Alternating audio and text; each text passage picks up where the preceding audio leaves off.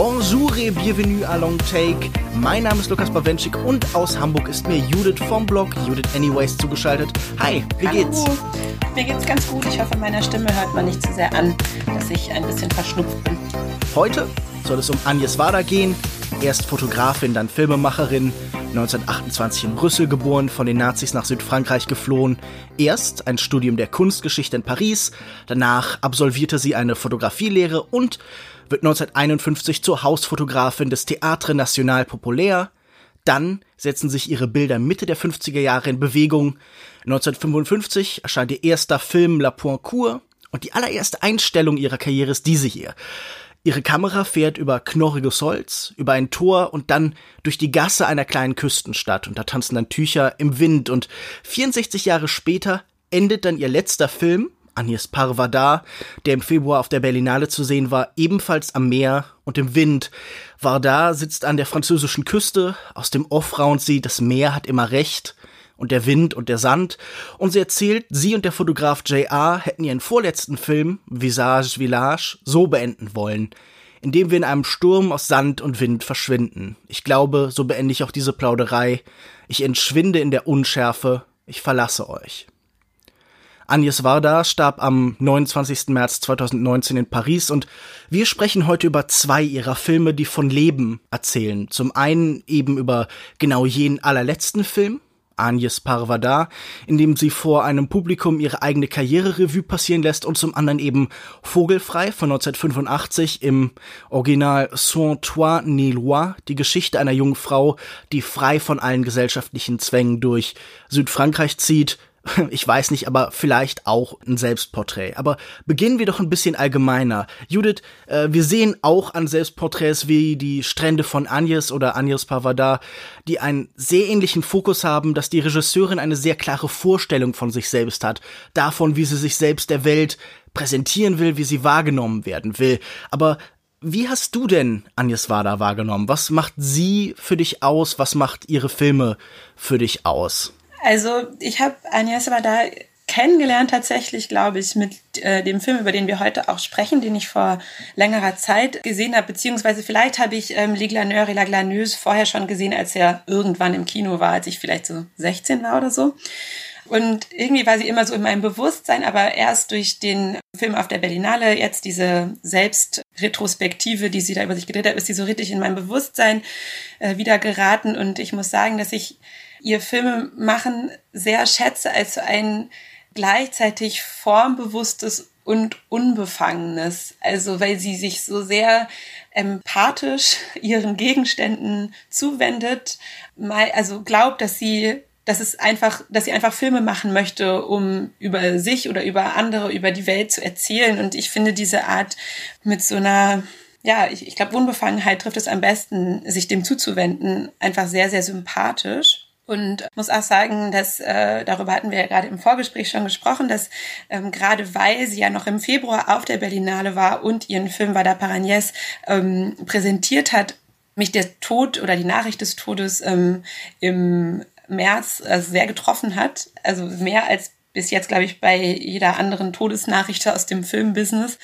Und ich danach so eine große ähm, Werkschau gemacht habe. Das hat sich auch angeboten, weil sowohl auf Arte als auch auf Mubi zum Beispiel ähm, viele Filme dann verfügbar gemacht wurden. Und ich habe jetzt mal gezählt, ich habe 16 Varda-Filme geguckt. Also davon sind einige ziemlich kurz und die sind alle sehr unterschiedlich, aber man merkt allen wie sehr ihre Art zu filmen und aber auch ihre Art, sich mit der Welt zu beschäftigen oder der Welt zuzuwenden an und das nimmt mich sehr für sie ein. Ja, definitiv. Also vieles davon teile ich jetzt mit dir. Also für mich war sie als Regisseurin immer irgendwie präsent. Sie ist halt eine von diesen Gestalten der äh, Nouvelle Vague, die einem irgendwann begegnet, wenn man sich so ein bisschen mit der Filmgeschichte beschäftigt, halt ich mag diese Beschreibung von ihr in diesem Zusammenhang oft überhaupt nicht, wenn man so sagt, ja, es ist die Großmutter der Nouvelle Vague oder so.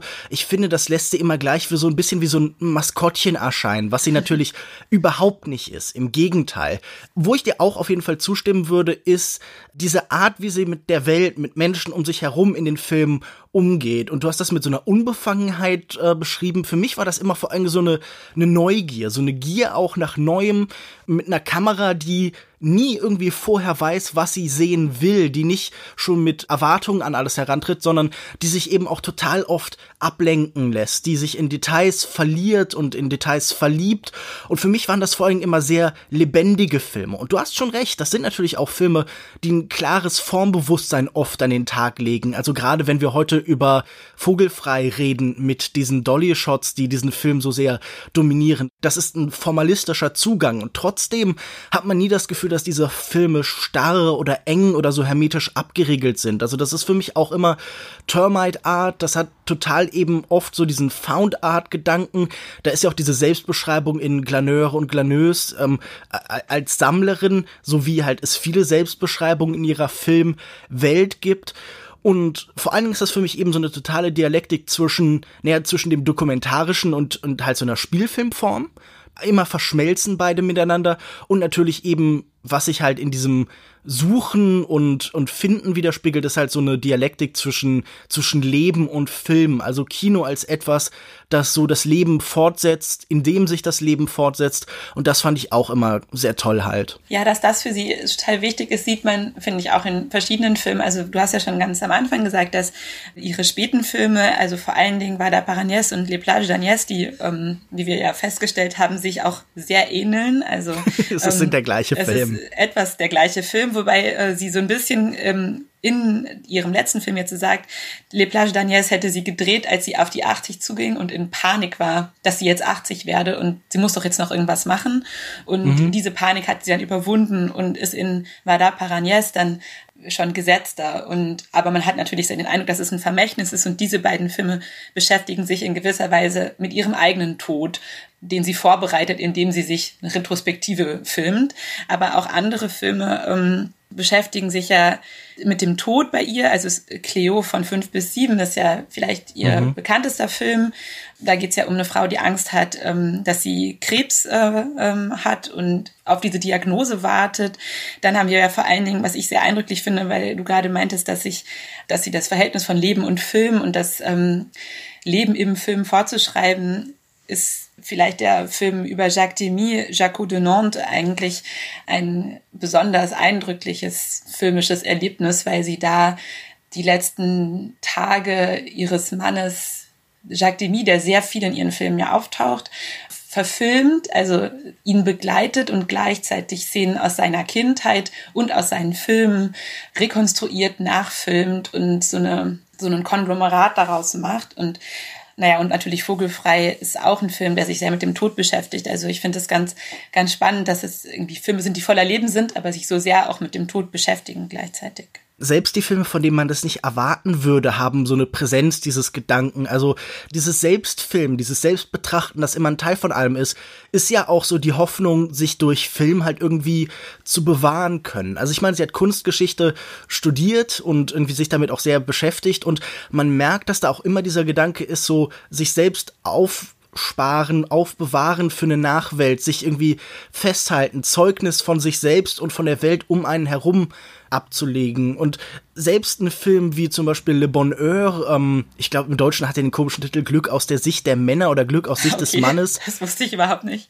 Selbst, selbst dazu sagt sie, okay, während ich den gedreht hatte, habe ich Mozart gehört und über den Tod nachgedacht.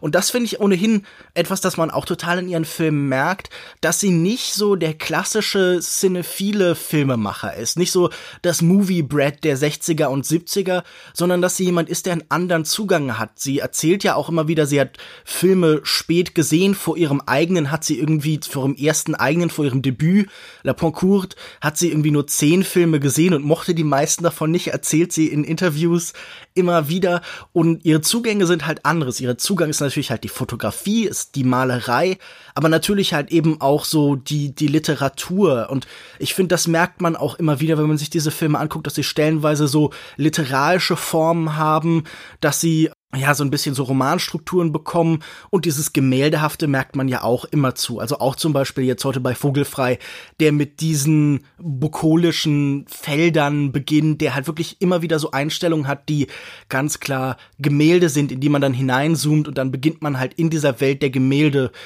ja nicht nur eine Geschichte zu erzählen, sondern eben auch eine Erfahrung zu betrachten. Oder auch in Lions Love zum Beispiel sind ja auch so ganz offensichtliche Sachen. Da werden dann so Picasso-Zeichnungen nachgestellt oder Animationen Adaption von Magritte.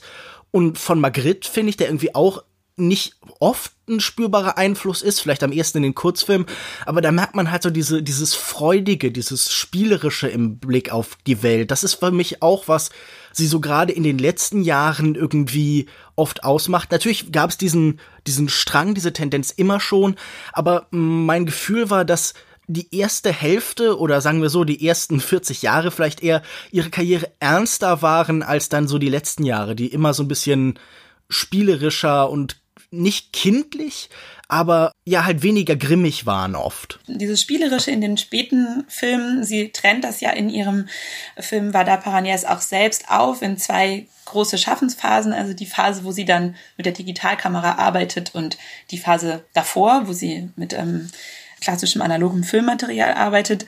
Und die späten Filme ermöglichen ihr dann vielleicht auch mehr so einen spielerischen Zugang, weil sie nicht so eine große Equipe hat, weil sie, weil sie mobiler ist, weil sie alleine ist. Ähm, also dieses Spielerische, was sich vor allen Dingen, finde ich, im Schnitt äußert, das gibt es schon auch in den frühen Filmen. Also ich habe ähm, mir zwei, dreimal diesen Kurzfilm L'Opera Move angeschaut und ich finde ihn wahnsinnig komisch, auch wie da ähm, Schnitte gesetzt werden, wie da eine bildliche Entwicklung stattfindet über Personen, die kurz hintereinander mit kurzen äh, Schnitten hintereinander gesetzt werden, die sich dann immer irgendwie ähneln, aber dann doch eine Entwicklung stattfindet von halt einer Person, die gerade lacht, zu einer Person, die sich dann die Nase putzt, zu einer Person, die einen Hut auf hat. Da wird sehr deutlich, wie sie, und das sagt sie in ihrer Selbstbeschreibung auch, dass es ihr sehr wichtig ist, Bilder neben Bildern zu denken. Und das ist eigentlich das, was sie zum Film gebracht hat, wie du ja auch gerade meintest, dass sie gar nicht vom Film zum Film gekommen ist, sondern halt von anderen visuellen Künsten. Und das finde ich total total spannend, weil sie das so sehr in ihre Filme dann reintransportiert. Also wie wichtig der Schnitt ist. Dann hat sie ja zum Beispiel diese Videoarbeiten mit Triptychen, wo sie sich sehr stark auch mit dem Bildframe beschäftigt. Also man hat ja im Film immer, und das ist ja so Basic Filmtheorie, du hast halt einen Frame und man weiß nicht, was rechts und links davon ist. In Realität ist da die Grenze vom Set und irgendwie die ganzen Leute, die die Tonkabel halten und so, aber im im, für den Zuschauer des Films natürlich nicht. Und sie setzt dann zwei weitere Bildschirme neben das Bild und zeigt uns, was da vielleicht sein könnte oder was wir imaginieren könnten, was da ist. Und ähm, das finde ich total spannend, wenn man das dann auch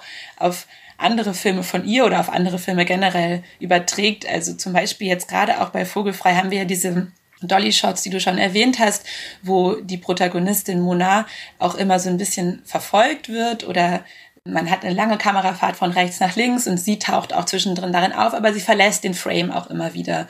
Und wenn man das vor dem Hintergrund sieht, das war da sich damit beschäftigt, Bilder neben Bildern zu denken, finde ich das ein besonders äh, eindrückliches Stilmittel einfach. Ja, ich finde das ja sowieso interessant, diese extrem späte Zweit- oder Drittkarriere als Installationskünstlerin, die ja wirklich sehr, sehr spät gekommen ist bei ihr. Wie du schon beschreibst, nach dem Jahr 2000, ich glaube, die erste Installation ist irgendwie von 2005 oder 2006 oder so, die auch alle auf interessante Weise halt so zusammenführen, was sie vorher gemacht hat, halt in einem, in einem anderen Rahmen. Und da ab dann war sie vielleicht auch noch mal offener. Also ich erinnere mich an so ein Interview über Visage Village, wo es dann auch um die Frage geht, ja, okay, es war nicht vorher klar, ob das hier tatsächlich ein Film wird oder vielleicht eine Installation oder irgendeine andere Form. Also das öffnet sich bei ihr in der Form und auch tatsächlich eben in den Mitteln im, im Laufe der Karriere, wie du schon beschreibst, durch das Digitale, immer und immer weiter. Und ich finde auch das, was du beschreibst mit diesen verschiedenen Bildschirmen, mit äh, den, den, den der Frage, was außerhalb des Frames ist, das tritt dann noch mal deutlicher hervor Was ich, glaube ich, am ehesten meinte, wenn ich erzähle, okay, die, die zweite Hälfte ihrer Karriere ist spielerischer, dann vielleicht auch, dass dann irgendwie ihr Image, das Selbstbild, das sie nach außen trägt, sich so ein bisschen verändert hat in den letzten Jahren. Also, wenn man sich so ihre Rezeption in, in Social Media anguckt, dann gab es ja durchaus so eine Mimifizierung, also so eine Mimifizierung, so eine Verwandlung in so eine Vorstellung dieser Welt gegeben hat. Also, mich hat das stellenweise auch fast so ein bisschen, ne, nicht geärgert, aber ich fand das so ein bisschen bisschen kurz gedacht oft, dass sie dann oft so diese A24-isierte nette Omi war, diese freundliche, lustige. Und ich habe das Gefühl, das ist halt eben nur ein kleines Stück von ihm, in diesem Gesamtbild, denn sie ist ja eben auch eine politische Regisseurin, die unmittelbar Texte von Marx und Engels umsetzt, die mit den Black Panthers spricht, die in den 70ern für das Recht auf Abtreibung gekämpft hat, eben auch durch Filme, die Teil dieser groß angelegten Kampagne war und da dann eben mit sich dazu bekannt hat und so. Ja, die halt auch eben ganz stark dieses poetische, philosophische reinträgt, die ganz offen auch tatsächlich in ihren Filmen abbildet und erzählt, welche Theorien stellenweise sie motivieren, also ob das jetzt irgendwie Serge Denet ist oder die Philosophen, bei denen sie an der Sorbonne tatsächlich die Vorlesung gehört hat. Das finde ich halt auch wichtig, das festzuhalten. Und sie ist dabei aber nie steif oder spießig, habe ich das Gefühl. Also sie ist jetzt nicht ich finde zum Beispiel einen Künstler wie Peter Greenaway oder so, der wirkt manchmal so ein bisschen bildungshuberisch. Da hat man das Gefühl, der will auch zeigen, dass er in der Tradition mit dieser großen Kunst steht und, und sie sammelt das eben. Sie ist da eklektisch, aber man hat nie das Gefühl, dass sie mit irgendwas angeben will oder so. Also auch wenn sie oft vielleicht von sich selbst sagt, das ist ein narzisstisches Kino, das ist ein Kino der Selbstbetrachtung, hat man nie das Gefühl, dass das irgendwie unangenehm ist dadurch. Nee, das stimmt. Also sie, sie sagt ja auch in diesem letzten Film, der ja auch ein zentraler Teil dieses letzten Films ist ja, dass sie eine Vorlesung hält für Studierende der Filmwissenschaft oder aber auch der Filmpraxis. Sie wendet sich aber ja sogar nicht nur an die, sondern an eigentlich alle und sagt, ihr könnt das irgendwie auch machen. Es reicht dafür eigentlich neugierig zu sein und erst recht jetzt, wo es diese super kleinen Kameras gibt, könnt ihr eigentlich interessante Geschichten damit erzählen und interessante Aufnahmen machen, so dass sie genau das nämlich nicht tut, ne? dass sie sagt, ich habe mich jetzt mit allem beschäftigt, ich habe alles gelesen, deswegen kann ich jetzt die Film machen und ihr könnt es nicht, sondern sie sagt eigentlich, ihr könnt das eigentlich auch, ihr müsst halt nur interessante Fragen stellen oder interessante Ideen verfolgen. Wobei ich auch da wieder immer dann auch merke, wenn ich, ich habe mich total angesprochen gefühlt von diesem, von diesen Aussagen und äh, finde es aber schon auch dieses Formbestreben, was sie in ihrer Selbstbeschreibung auch immer wieder erzählt hat, mich schon sehr, sehr beeindruckt, muss ich sagen. Also sie ähm, erklärt in Vada Paragnas, dass sie nennt das, glaube ich, Rätsel von Vogelfrei, dass sie halt diese zwölf oder dreizehn Kamerafahrten hat, die von rechts nach links gehen, die bestimmte Auflagen erfüllen, dass sie immer so und so viele Sekunden lang sind, dass sie auf einem Gegenstand beginnen, auf dem die letzte Kamerafahrt geendet hat. Und das finde ich total beeindruckend, weil das im Film einen tollen Effekt hat, aber es fällt total schwer, selbst wenn man es weiß, diese Kamerafahrten zu konstruieren. Ich habe mich immer wieder, ich wollte sie mitschreiben und habe es nicht geschafft, weil ich immer wieder abgelenkt war und einfach dann einfach nur die Kamerafahrt als solche wahrgenommen habe oder halt Mona, wie sie sich darin bewegt und ich habe mich da sehr erinnert gefühlt an andere so formalistische Verfahren. Also sie erklärt das ja zum Beispiel auch über Cleo, dass der Film zweigeteilt ist, dass sie da das wichtig fand, dass erzählte Zeit und Erzählzeit kongruent sind. Also, dass wir wirklich genau die Zeit, die Cleo auf diese Diagnose wartet, mit ihr verbringen. Und das sind wirklich 90 Minuten.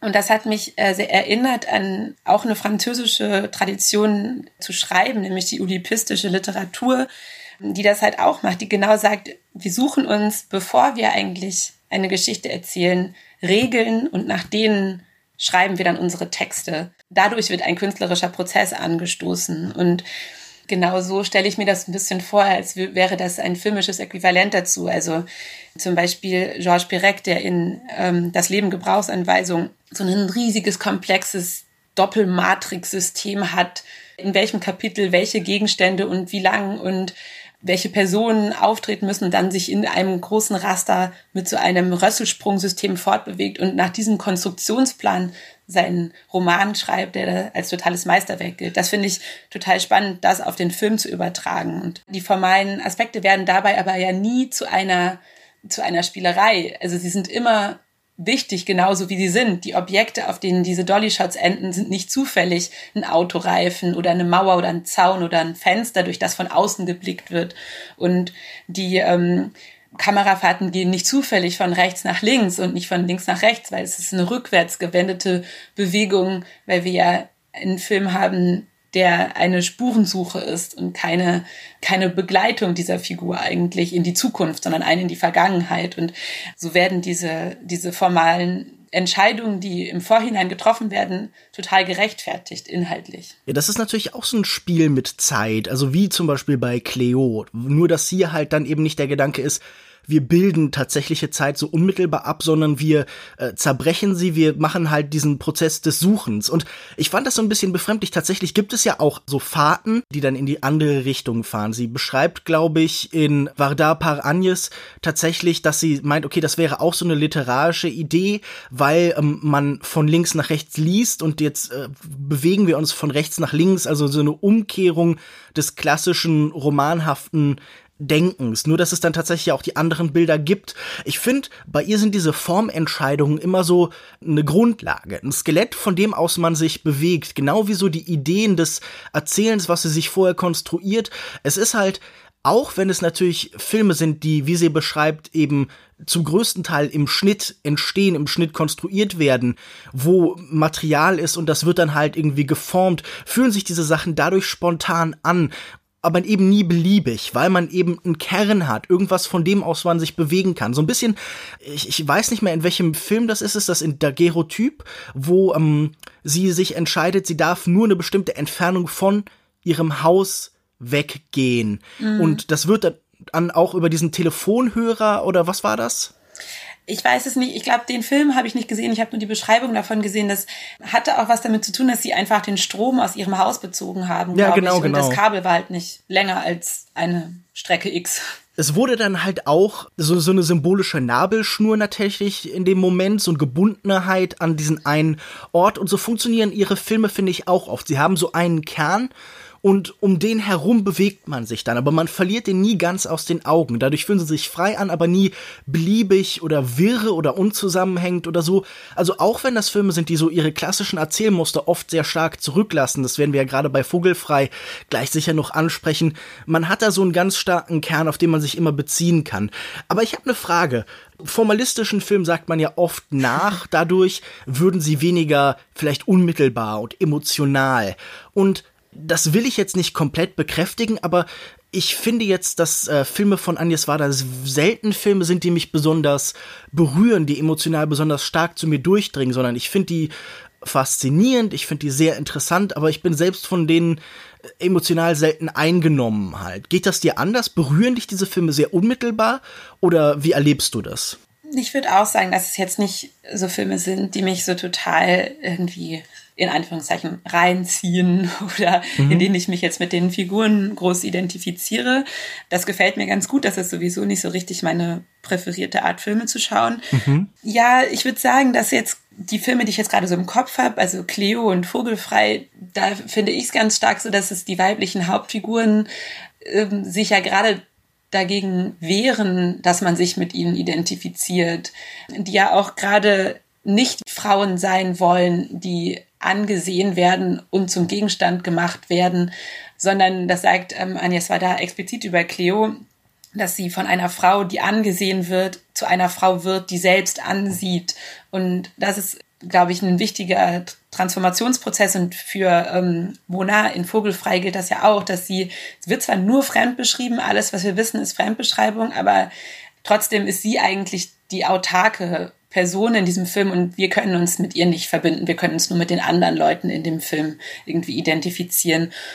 Dadurch entgeht sie, glaube ich, dem so ein bisschen, dass man so eine enge Beziehung zu diesen Leuten aufbaut und diese Leute selber zu Figuren werden, die halt eigenständig sind und die ansehen, so wie sie ja auch in ihren Filmen eigentlich, wenn sie selbst auftritt, eine Person sein will, die Leute ansieht und anspricht und in Interaktion tritt. Aber ich finde, das wäre ja auch schon ein guter Übergang, dann tatsächlich direkt zu Vogelfrei zu kommen. Wir äh, haben ja über diesen Film eigentlich schon sehr viel gesagt. Es ist ein Film, der ist 1985 erschienen. Ich habe so grob die Geschichte am Anfang schon erzählt. Der Originaltitel bedeutet übersetzt ohne Dach und Gesetz. Tatsächlich geht es eben um eine junge Frau, die wird tot in den Weinbergen gefunden. Ihr Name ist Mona, sie ist wohl erfroren und von diesem Moment aus beginnen wir halt ihr Leben in Teilen zu sehen. Das Leben der letzten Zeit, der letzten Tage, das eben zu diesem Tod hinführt, eine zusätzliche, immer weitergehende Abwendung vielleicht von der Welt. Sie ähm, wird nicht wirklich erklärt. Wir erfahren irgendwie so aus Halbsätzen, aus Zwischentönen, dass sie wohl aus einem ganz ordentlichen Haushalt, einem ganz ordentlichen Elternhaus eigentlich kommt, aber sich gegen irgendwie das Leben als Sekretärin, gegen das Leben in gesicherten, wohl situierten Verhältnissen entschieden hat.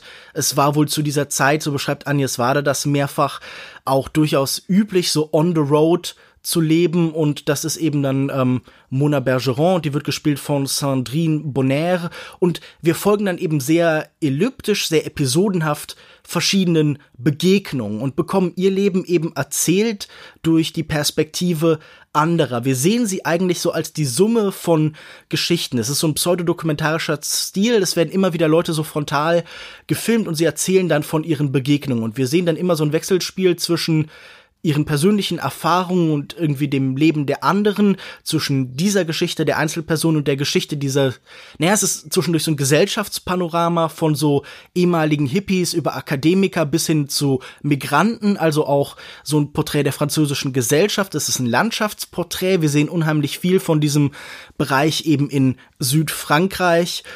Ich fand ganz interessant, ich habe mir die Kritik von Roger Ebert durchgeschrieben und der schrieb, dass das Ganze eben keine Parabel sei, sondern eben nur Informationen anbietet. Aber wir sehen hier wirklich vor allen Dingen einfache Aktivität. Was hast du über diese Monar erfahren? Welche Informationen waren da? Also ich habe sehr, sehr wenig über sie erfahren, weil der Film das ja verweigert und uns eigentlich am Ende viel mehr Informationen über diese Menschen gibt, durch die in diesem pseudodokumentarischen Ansatz ihr ihr Schicksal rekonstruiert werden soll. Also am Ende wissen wir mehr über diese Frau, die Platanen retten möchte und über den Typen, der mit seiner Frau und seinem Kind eine Schafsherde hütet und Philosophie-Magister hat. Also äh, über diese Leute wissen wir viel mehr als über Mona, obwohl sie ja eigentlich uns als Mittel zum Zweck auf der Spurensuche eingeführt werden. Das finde ich einen ganz interessanten Ansatz, weil es geht ja schon auch um sie als, als Obdachlose, als Landstreicherin. Tatsächlich hat Agnes Varda aber konsequent natürlich keinen Film über, darüber gemacht, wie es ist, Landstreicherin zu sein, weil das ist natürlich total schwer. Diese Spurensuche muss irgendwie scheitern. Und das ist auch, glaube ich, ein total wichtiger Aspekt ihres Schaffens im Allgemeinen, dass halt irgendwie Sachen scheitern müssen.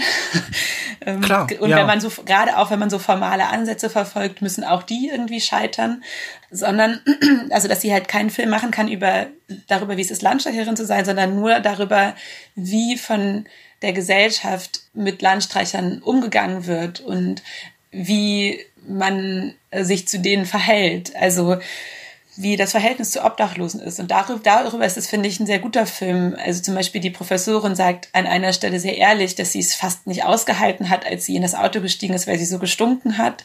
Und ein anderer Mann schämt sich eigentlich für sie, weil sie dann an einer Stelle total betrunken in einem Bahnhof ist. Und diese Fremdbewertungen und Fremdzuschreibungen werden, finde ich, sehr eindrücklich sowohl nachvollzogen, aber als auch inszeniert oder ausgestellt, so dass man das irgendwie ganz gut auf sich selber beziehen kann. Also mit diesen Leuten kann man ganz gut relaten, während sie total autark bleibt. Ich fand das auch einen super spannenden Film und er ist vor allen Dingen in dieser Frage, der der aufwirft, wirklich unheimlich modern. Also es geht ja irgendwie auch um die Frage der Grenze von Repräsentation, von, von Verstehen und auch irgendwie um das Recht, so des Gegenstands äh, des Gefilmten sich zu verweigern. Also es ist kein Film, der psychologisiert, der irgendwie zu ihr durchdringt. Und ich glaube, Agnes Wader, wie du das beschreibst, weiß auch, das geht vielleicht gar nicht. Wir hören am Anfang war das Stimme selbst im Voice-Over, die auch was tatsächlich dokumentarisch Wirkliches erzählt, nämlich,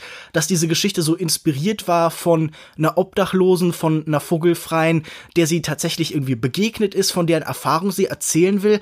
Aber da ist sofort die Erkenntnis und die Selbstreflexion da, ja, Moment, aber so nah komme ich dir ja gar nicht. Ich lebe in ganz anderen Verhältnissen. Es gibt eine unglaubliche Distanz und die bleibt auch irgendwie. Und diese Erkenntnis ist dann, glaube ich, die Grundlage des ganzen Films. Also sie weiß, auch ich benutze diese Obdachlose, diese Vogelfreie so als Projektionsfläche. Und wenn ich jetzt hingehen würde und erzählen würde, ich verstände sie, wenn ich jetzt zu ihr durchdringe und so, ja, erkenne, was halt, also diese, diese Empathie, was ja immer wieder zum Beispiel bei Roger Ebert, den ich gerade noch angesprochen habe, so im Mittelpunkt steht, der Film als Empathiemaschine, der Empathie generiert. Ich glaube, das ist hier in dem Zusammenhang überhaupt nicht ihr Ansatz. Natürlich empfindet man vielleicht auch manchmal irgendwie mit ihr mit, aber sie ist natürlich halt ganz bewusst schroff und abweisend. Wir sollen sie nicht mögen und ich glaube, das ist dann halt die Stärke und die Würde, die sie aber auch bekommt. Dieser Gedanke, dass da eine Distanz bleibt und bleiben muss. Also, dass man Leuten auch zugesteht, nicht verstanden zu werden. Und das ist vielleicht, glaube ich, was ich in ihren Filmen, auch im dokumentarischen, ganz oft sehe, dass diese Kamera so ein, so ein Gleichmacher ist, der allen Menschen gleich begegnet und bei allen auch so ein bisschen versteht, es bleibt immer ein Mysterium und ein Rätsel. Du, du hast vorhin von dem Rätsel dieses Films, von den Rätsel der Dolly Shots gesprochen.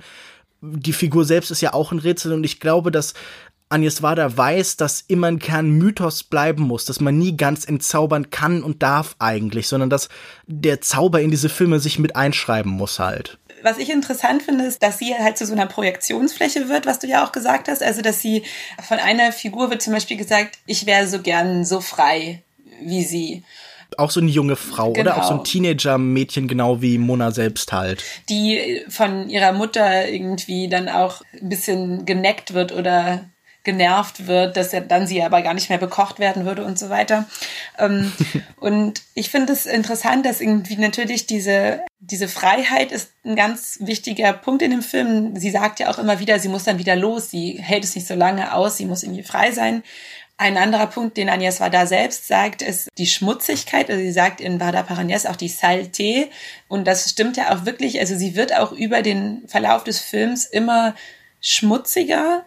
Also da sieht man vielleicht dann schon auch so eine Entwicklung, weil ganz zum Schluss wird sie auf so einem seltsamen Weinfest auch noch mit so lila Zeug aus der Weinproduktion vollgeschmiert und sieht dann wirklich ähm, auch sehr verändert und passt ein bisschen gruselig aus. Und der große Punkt ist aber ja die Einsamkeit dieses Films eigentlich, also irgendwie Freiheit, Schmutzigkeit und Einsamkeit. Und ich finde es ganz interessant, dass sie sagt, sie mag eigentlich die Menschen nicht, nicht mehr. Also sie hatte wohl eine Phase, das erzählt sie an einer Stelle, wo sie nicht unter Leuten sein wollte, das stimmt jetzt gar nicht mehr. Und ich finde es ganz spannend, weil ich habe den Film vor ungefähr sieben Jahren zum ersten Mal geschaut. Und ähm, das hat, da hat er mich wahnsinnig mitgenommen. Ich war da irgendwie gerade ganz alleine ähm, in mein Elternhaus zurückgefahren. Es war niemand zu Hause. Ich war irgendwie so ein bisschen verunsichert von der Situation, weil dieses große, diese große Wohnung so leer war und ich das nicht gewohnt war. Und dann habe ich diesen Film geguckt und war danach mit den Nerven am Ende und dachte so, Gott, das ist alles so einsam, ist so schrecklich. Und jetzt habe ich den Film nochmal geschaut und habe gemerkt, dass meine Erinnerung, Erinnerung mich da total betrogen hat, weil sie fast nie alleine ist. Also wir sehen sie eigentlich die ganze Zeit unter Menschen. Diese ganzen Szenen hat die total verdrängt. Also ich hatte diese Szenen im Kopf, wie sie alleine mit ihrem Rucksack unterwegs ist, wie sie alleine aus ihrem Zelt rausschaut, wie sie ähm, versucht, äh, per Anhalter mitgenommen zu werden und niemand anhält. Aber diese ganzen Aspekt, ähm, dass sie wirklich, obwohl sie als so einsam gezeichnet wird, und das finde ich wirklich eine große Kunst, dass sie so isoliert und singulär und autark bleibt, obwohl sie die ganze Zeit unter Menschen ist. Also wirklich sehr viel. Sie ist ja dann auch mal eine längere Zeit mit dieser Professorin für Baumwissenschaft unterwegs. Also mehrmals hat sie so amoröse Beziehungen, lebt immer mal auch für längere Zeit. Längere Zeit heißt dann hier, glaube ich, immer so zwischen zwei und sieben Tage mit Personen zusammen, oft auch mit Männern zusammen und hat dann einmal auch so eine größere Clique mit denen sie auch irgendwie kifft und sich betrinkt und am Ende des Films am ehesten. Das hatte ich total vergessen und das fand ich interessant, dass sie da irgendwie diese Balance schafft zwischen sie in Gesellschaft zeigen, aber sie trotzdem als so sehr starke Alleingängerin darzustellen. Ja, es ist ja vor allen Dingen so, dass sie so wenig gemeinsam hat mit den Menschen. Also sie teilt keine Ziele, sie teilt keine Träume mit ihnen. All das, was eben so gesellschaftliches Bindeglied sein könnte, dem verweigert sie sich. Ich meine, den Geruch, den du ansprichst, den können wir ja interessanterweise nicht sehen, den können wir immer nur über die äh, Beschreibung der anderen Menschen erfahren, so wo wir wahrscheinlich vieles so durch den reinen Einblick, durch das reine Repräsentieren einfach nicht wahrnehmen können, sondern das müssen wir durch andere erfahren. Also wir lernen ja auch, was bedeutet denn Gesellschaft, dass ein einzelner Mensch immer durch andere ja, Identität bekommt und definiert wird. Und sie müssen wir halt wirklich auch so über Bande wahrnehmen können. So der Blick direkt auf sie bringt nichts, weil wir so weit von ihr weg sind. Und ich finde das interessant, wie sie halt eben als als Regisseurin hier es schafft, so unsichtbare Barrieren um sie zu errichten. Und die drücken sich natürlich in so ganz kleinen Details aus. Ich finde so eines der offensichtlichsten ist, dass sie nie Danke sagt, dass sie nie irgendwie diese ganzen Transaktionen, die ja immer doch wieder stattfinden, nämlich man bekommt Wasser oder Essen von anderen Leuten für irgendwas dafür, dass die das Gefühl haben, was Gutes zu tun, moralisch auf der richtigen Seite zu sein oder dafür, dass sie halt tatsächlich, also in manchen Fällen wissen wir es nicht, ob das so eine Art äh, Verkaufen von sich selbst ist oder so, wenn sie mit anderen eben zusammenkommt. Aber es gibt auf jeden Fall immer diese Interaktion, die auch irgendeine Form von Austausch sind, aber wo man das Gefühl hat, auch wenn da Interaktion ist, eine Transaktion auch, heißt das nicht, dass irgendwie eine Verbindung zwischen ihnen besteht. Man könnte jetzt nicht, wenn man eine Mindmap oder irgendwie so eine Figurenkonstellation von diesem Film zeichnet, Verbindungen aufzeichnen und sagen, ja, das äh, verbindet sie mit diesem Menschen, sondern es ist immer so eine ganz kurze Begegnung. Also ich finde dieser Dolly-Shot, diesen ganzen Film, dieser Tracking-Shot, der ist ja interessant, weil was stellt er da?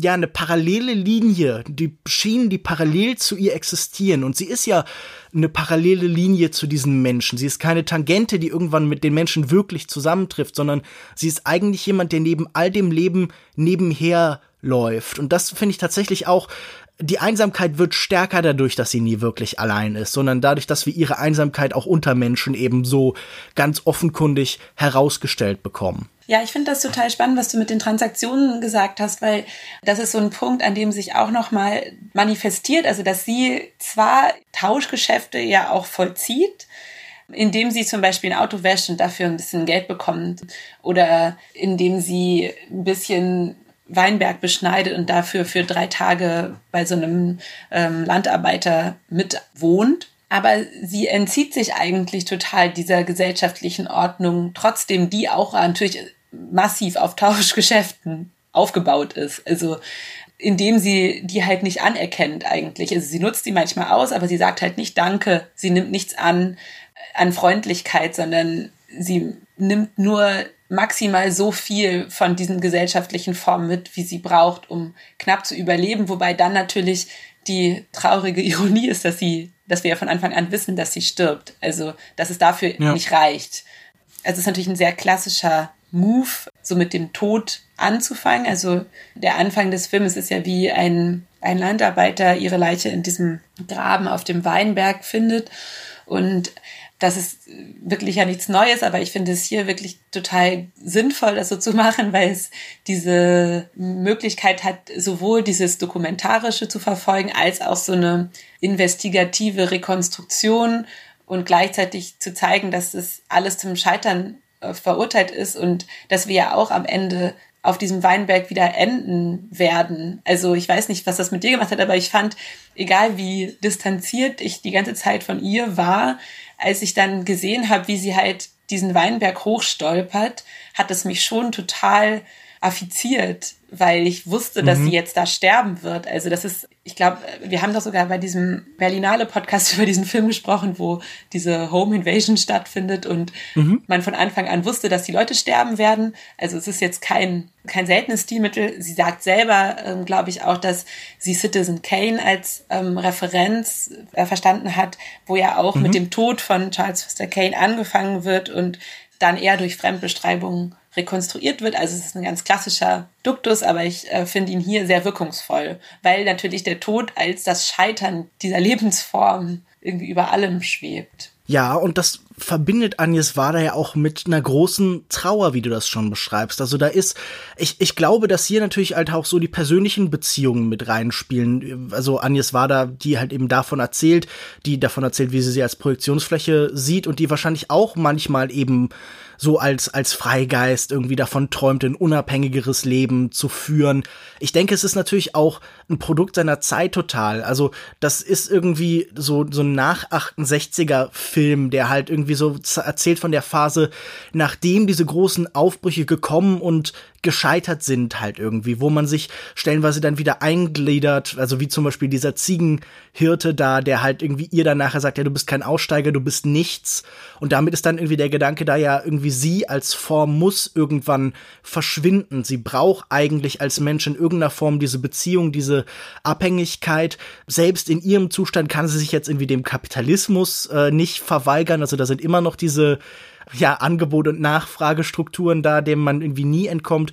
Das Tragische ist halt diese, diese Unabwendbarkeit, also diese Sicherheit, die man am Anfang bekommt, das muss scheitern, die dann nicht irgendwie halt so blöd, irgendwie so als ironische Drohung über allem schwebt, sondern man marschiert da halt drauf hin und ich glaube nicht, dass durch die Einzelszenen mit größerer Bedeutung aufgeladen werden. Im Gegenteil.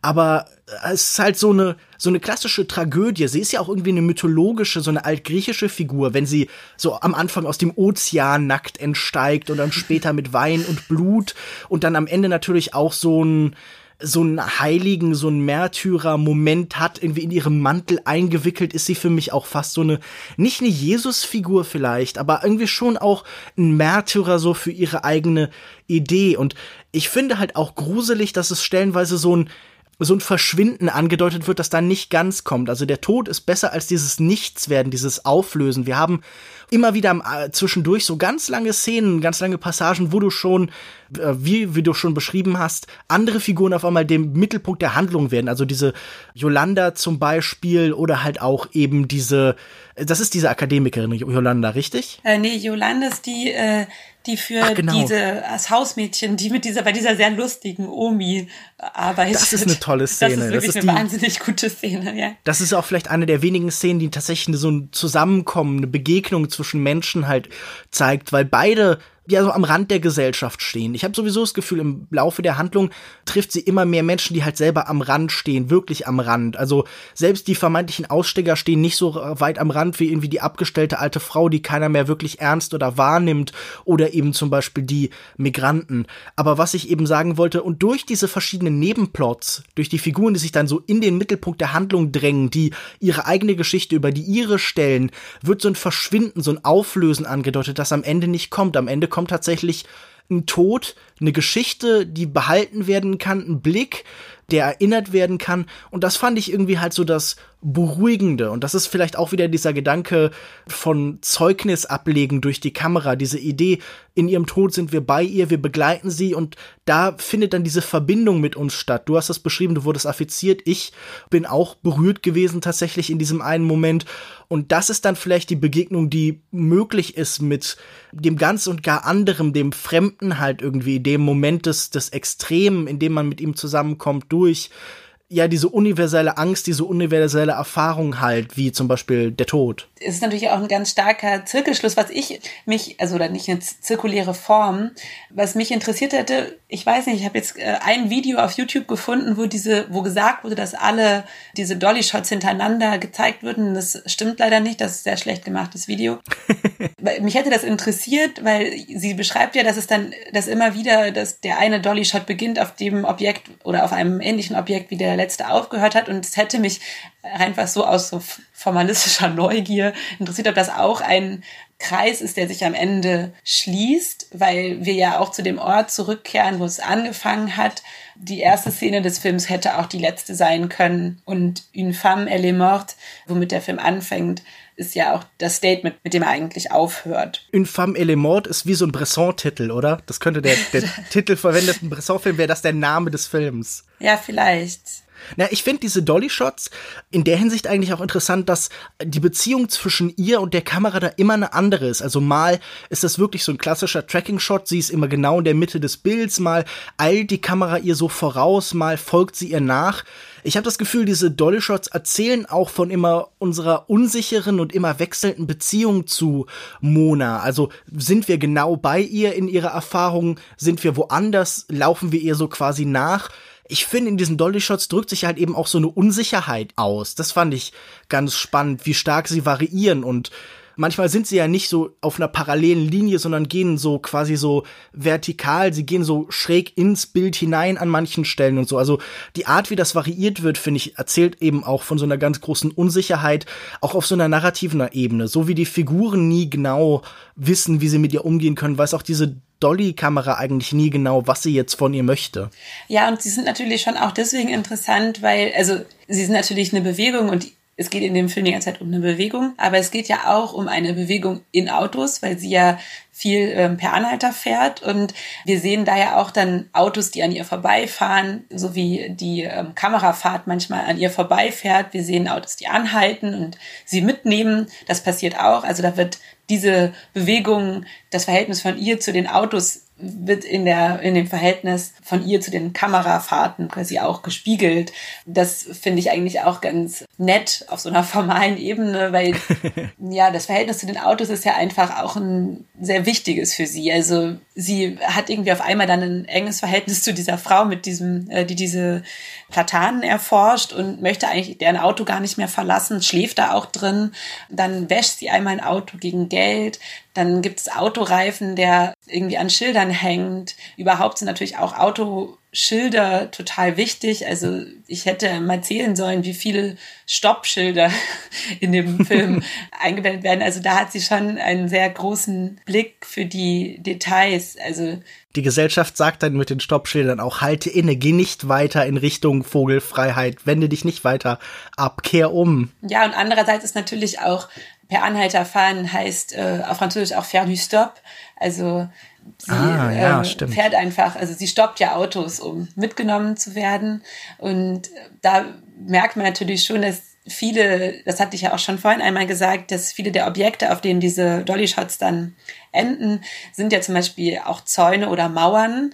Das ist natürlich kein Zufall, dass irgendwie Zäune, Mauern, Grenzen, Tore hier irgendwie so stark inszeniert werden, denn sie sind natürlich auch oft verschlossen, also sie sind sie lassen sie nicht ein, so wie diese letzte Szene in dieser Stadt, in der dieses Weinfest stattfindet, wirklich, also die hatte ich auch völlig vergessen und die fand ich wirklich sehr bedrückend, weil man muss sich das so vorstellen, dass sie in diese Stadt geht und alle Fenster sich verschließen, alle Leute wegrennen und man versteht erst nicht, dass es halt aufgrund eines rituellen Festes ist, das mit der Weinerde zu tun hat, wo dann auch so verkleidete karnevaleske Figuren durch diese Stadt rennen und Leute erschrecken, sondern man denkt auf ersten Blick natürlich, dass es, dass die Leute vor ihr fliehen, dass dieser Ort sich vor ihr verschließt. Und das ist ja tatsächlich auch irgendwie so, weil die Leute natürlich irgendwie sich von ihr entfernen oder sich äh, ihr verweigern. Es ist natürlich auch wieder so ein Moment, der so halt ins Mythologische umkippt. Also es sind ja wirklich fast so Naturgeister. Also die sind so ein bisschen wie so Baumgeister. Sie haben ja diese Äste, ich glaube, hinten am Rücken irgendwie befestigt. Das ist auch ein ganz befremdlicher Moment, bei dem man zuerst sich auch, also wo ich zumindest so war, so, ach, sind hier jetzt gerade tatsächlich merkwürdige Geisterkreaturen in ihr Leben getreten. Das hätte ich mir irgendwie auch fast vorstellen können. Aber klar, es ist so, es ist so ein Höhepunkt, in der eben die Einsamkeit in so ein wirren Wahn fast umschlägt. Aber nochmal zu den Autos. Ich musste dadurch an Jacques Demy denken mit seiner Autowerkstatt, mit den Autos, die in diesem Film so total präsent ist. Ich finde sowieso schwer bei Agnes Wader einen Film zu sehen und nicht sofort an alle anderen zu denken. Das ist ja auch so ganz stark gewollt. Das sind ja so Systeme von so Querverweisen. Man würde heute wahrscheinlich fast so Cinematic Universe zu dem Ganzen sagen halt. Wenn man nicht die klassischen Monsterfilme von so aus den 30ern oder Godzilla nimmt, dann würde ich sagen, ist Agnes Wader so die Erfinderin von Cinematic Universe Ideen, weil ja auch Figuren und Ansätze immer wieder auftauchen und Kartoffeln und Katzen und so bestimmte, so diese Straße, in der sie halt gewohnt hat. Also sie hat immer wieder diese Ankerpunkte und deshalb musste ich bei diesen Autos dann halt irgendwie an Jacques Demy denken. Ja, das ist wahrscheinlich nicht falsch, oder sowieso nicht falsch daran zu denken, aber nee, klar. nicht fernliegend. Vor allen Dingen, weil es da ja auch so eine Szene gibt in De Parapluie de Cherbourg, wo der männliche Protagonist auch dieses Auto so wäscht. Aber natürlich ist es da ein total bunter Film, ein Musical und dieser gut äh, zurechtgemachte junge Mann und in äh, Vogelfrei ist es diese total schmutzige junge Frau, die dann da halbherzig das Auto wäscht, um dafür 30 Frauen zu bekommen und sich ein Brot zu kaufen. Aber das stimmt, das sind äh, schon viele Figuren, die wiederkommen. Und natürlich, das ähm, wird ja auch viel gesagt, dass Saint-Ouen Nilois und äh, Les Glaneurs et la Glaneuse und die letzten drei ähm, Wada-Filme mit äh, den Stränden und Faces Places und ihre eigene Rekonstruktion sind ja auch viel so Reisefilme, also mhm. Leute, die halt herumkommen, wobei ich am Ende auch gemerkt habe, dass man hat das Gefühl, sie ist die ganze Zeit unterwegs, aber sie kommt gar nicht so viel rum tatsächlich. Also sie kommt zumindest nirgendwo wirklich an. Sie kommt nirgendwo an, aber sie kommt auch nicht so richtig vom Fleck. Ich weiß es nicht, weil dann gibt es am Ende so eine Bahnhofsszene, wo auf einmal alle möglichen Leute auftauchen und man hat den Eindruck, dass sie einfach gar nicht so viel sich wegbewegt hat. Also sie ist jetzt nicht von Bordeaux nach Toulouse gereist 200 Kilometer oder wie weit das ist, sondern sie ist einfach schon in einem relativ kleinen geografischen Radius geblieben. Es gibt halt auch kein Ziel. Es gibt ja keinen Ort, wo sie hin will. Wir haben nie das Gefühl, es gibt so dieses klassische Road-Movie-Konzept, dass da wirklich ein Punkt ist, wo man am Ende sein wird und dann kann man eben diese Reise als Metapher für Wachstum und Veränderung, für so in eine innerliche Reise verstehen. Es gibt natürlich so eine zunehmende Eskalation, es gibt natürlich vielleicht so einen zunehmenden Weg aus der Gesellschaft heraus, aber trotzdem habe ich selten hier das Gefühl gehabt, das ist so eine, so eine klassische innere Reise, weil es gibt ja hier eben kein Innen so im klassischen Sinn, sondern nur eine Kamera, die so von außen filmt und beobachtet und wie schon gesagt, so Prozesse, Informationen eben wie anfänglich. Es gibt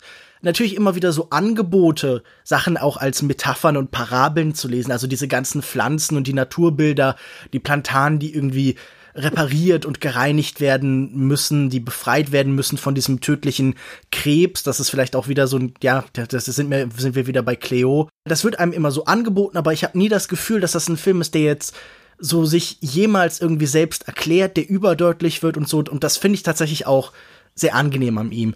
Was ich irgendwie noch ganz spannend finde, weil Agnes Varda sich auch immer als feministische Filmemacherin bezeichnet, ist, dass wir es ja hier, und das wird im Film auch öfter explizit gesagt, mit einer Vagabundin zu tun haben, also mit einer Frau, die alleine unterwegs ist. Und es wird schon an ein paar Stellen auch herausgestellt, was daran das Spezifische ist. Wir haben auch mindestens zwei Szenen, in denen es irgendwie zu sexuellen Übergriffen kommt, die aber irgendwie auch nicht so dramatisiert werden, sondern die irgendwie Sachen sind, die stattfinden. Und hier finde ich es ganz spannend, wie der weibliche Blick der Regisseurin mit dem zum Teil männlichen, zum Teil weiblichen Blick der anderen Figuren auf sie vereint wird und da auch einerseits an einer Stelle wird zum Beispiel gesagt, weibliche Rumtreiberinnen wollen wir hier nicht, die schmeißen sich nur an die Männer ran und das ist natürlich eine total unsympathische und unangemessene Äußerung.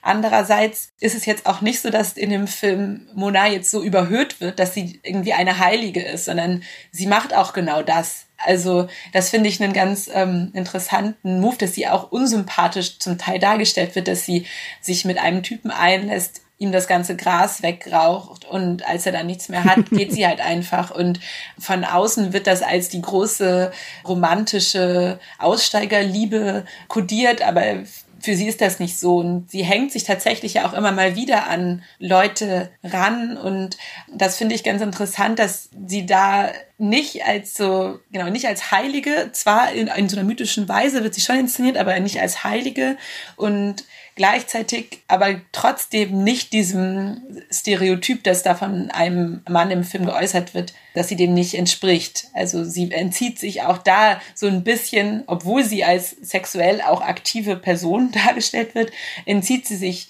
den Zuordnungen und den Zuschreibungen und den Überhöhungen der romantischen Liebe zum Beispiel. Das finde ich einfach einen ganz guten Punkt, wie sie sich noch auf einer weiteren Ebene auch gesellschaftlichen Verhältnissen einfach verweigert. Wir sehen ja immer wieder, wie die Beschreibung von ihr auch durch die Art, wie sie sich Leuten eben verweigert, zum Beispiel verändert wird. Also es gibt da diesen Moment, wo jemand irgendwie sie so als so total unfreundlich und, und berechnend irgendwie beschreibt, nachdem sie ihn eben dann zurückgewiesen hat. Also wir sehen, wie sie sich ja wieder bestimmten Ordnungen und Strukturen verweigert und dadurch eben halt auch negativ eingeordnet wird. Also wir sehen, wie der Blick eben auch von diesen Transaktionen bestimmt wird immer. Also, dass diese Figuren hier gar nicht anders können, als sie darüber zu definieren in Teilen, was sie ihnen gibt und was sie ihnen eben nicht gibt. Also was ich ganz interessant fand, vielleicht als Überleitung zu dem, wann jetzt äh, Varda Paraniers Film ist, dass sie einige Szenen aus Vogelfreie reinschneidet, wo sie sich als Feministin en colère bezeichnet, was ich eigentlich einen ganz schönen Move fand. Also sie wollte eine fröhliche Feministin sein, aber sie wurde eine sehr wütende. Ist genau, das nicht, äh, irgendwie so sagt sie es. Und da schneidet sie dann diese Szenen aus Vogelfrei rein, wo sie so gegen die Wände haut. Das ist ja auch tatsächlich eine gute Überleitung, denn große Teile, wie du schon beschreibst, von diesem Film, oder äh, nein, nicht große Teile, einige Teile dieses Films finden auch in Varda Par Agnes statt. Das ist, wie schon anfangs angedeutet, so eine Retrospektive ihrer Karriere. Sie hält einen Vortrag und naja, dem werden dann eben tatsächlich äh, Archivaufnahmen, Aufnahmen eben ihrer alter Filme, aber auch neu gedrehte, so nicht Traummomente, aber irgendwie schon träumerisch angehauchte Momente. Also zum Beispiel sagt sie dann in einer Szene, das Schlimmste, was einem einer Filmemacherin passieren kann, ist, dass es kein Publikum gibt und dann gibt es eben eine Einstellung von diesem leeren Kinosaal. Und so sehen wir immer wieder so eine Verbindung von eben auch diesen Filmsets, von diesen Filmwelten, aus denen sie erzählt, mit diesem Moment des Erzählens, des Beschreibens. Sie äh, nennt so drei Schlagworte für ihre eigene Karriere, die sie beschreiben sollen, ähm, die so als roter Faden sich durch diesen Vortrag ziehen. Inspiration, Kreation und äh, Teilen. Und das fand ich tatsächlich interessant, weil das waren jetzt nicht irgendwie Begrifflichkeiten, die sich sofort mir aufgedrängt haben, aber wenn sie das da beschreibt, dann fand ich das sehr einleuchtend. Ich finde bei solchen Filmen ja spannend, hast du das Gefühl, irgendwie was besonders Neues über sie zu erfahren in dieser Ansammlung von Material, in dieser Ansammlung von Selbstbeschreibungen oder ist alles, was in diesen Filmen ist, also eben auch in die Strände von Agnes, der halt sehr ähnlich erzählt, oder ist das alles eben schon in den Filmen vorher drin gewesen? Also diese Verdichtung, diese Versammlung, bringen die was Neues hervor? Für mich haben sie schon viele Aspekte, die halt in den Filmen vielleicht schon angelegt sind, nochmal hervorgehoben. Also zum Beispiel, ähm, dass die Fotografie und die Malerei so eine wichtige Rolle spielen. Das ist natürlich irgendwie evident, wenn man sich die Filme anguckt, aber darauf achtet man ja manchmal nicht so. Also ich finde schon über die über die Hintergründe und über ihre formalen Ideen, die sie in ihre Filme reinträgt, habe ich einiges gelernt. Und was ich auch ganz interessant war, was ich überhaupt nicht wusste, ist diese ganze Arbeit als Installationskünstlerin. Ähm, mhm. Das hatte ich irgendwie, ist völlig an mir vorbeigegangen. Das finde ich wirklich total, also nett, äh, teilweise manchmal auch wirklich sehr gut. Also ich finde zum Beispiel diese Cabane du Cinéma oder diese Häuser, die sie aus Filmmaterial baut, wo man dann ähm, wirklich die Filmrollen hängen runter und bilden die Wände und wenn man nah rangeht, kann man halt Frame für Frame sich Bilder aus ihren eigenen Filmen angucken. Das zum Beispiel finde ich einfach einen total spannenden Ansatz. Und ich finde es auch irgendwie konsequent, dass sie diese Filme macht und irgendwie auch konsequent, dass sie, nachdem sie Le Plage d'Agnès gemacht hat, nochmal basically den gleichen Film macht mit Vala Paragnès weil sie selber auch über sich sagt, und das sagt sie, glaube ich, in der Beschreibung von Les Glaneurs La Glaneuse, dass sie die ganze Zeit recycelt. Das ist irgendwie, äh, so gehört irgendwie zu ihrem Lebensmotto und es ist da nicht so unangenehm öko-fundamentalistisch angehaucht, wie es vielleicht hier ist, wenn man Müll trennt, sondern es ist einfach so gedacht, dass sie halt irgendwie mit dem, was sie hat, was Neues schafft. Und das macht sie ja zum Beispiel, indem sie diese Hütten baut. Und das macht sie zum Beispiel auch, indem sie aus ihren ganzen Filmen wieder einen Film macht. Das finde ich eigentlich ganz passend. Sie ist ja oft so eine Collagenkünstlerin, jemand, der halt sammelt, wie sie schon eben in Glaneure und Glaneuse beschreibt, und das dann so zusammenträgt. Und deshalb funktionieren diese Filme für mich auch, weil das halt so stark der Modus ist, in dem sie ohnehin oft arbeitet. Also es ist ja wirklich wie so eine Museumsinstallation, wo man halt durchläuft, nur dass es dann eben filmisch geordnet wird. Also ich muss jetzt sagen, zu diesen Installationssachen die sahen alle nett und interessant aus, aber ich habe irgendwie auch das Gefühl, die im, im Rahmen dieses Films schon irgendwie so erfahren zu haben. Mir gefallen die, glaube ich, besser so als Einzelstücke von einer noch größeren Collage als eben in diesem Collageraum. Aber das hat wahrscheinlich auch damit zu tun, dass ich so die filmische Erfahrung im so installativen Raum in so irgendwie White oder Black Cubes, dass ich das oft blöd finde, dass ich irgendwie immer lieber diese Schwellenerfahrung des Kinos habe.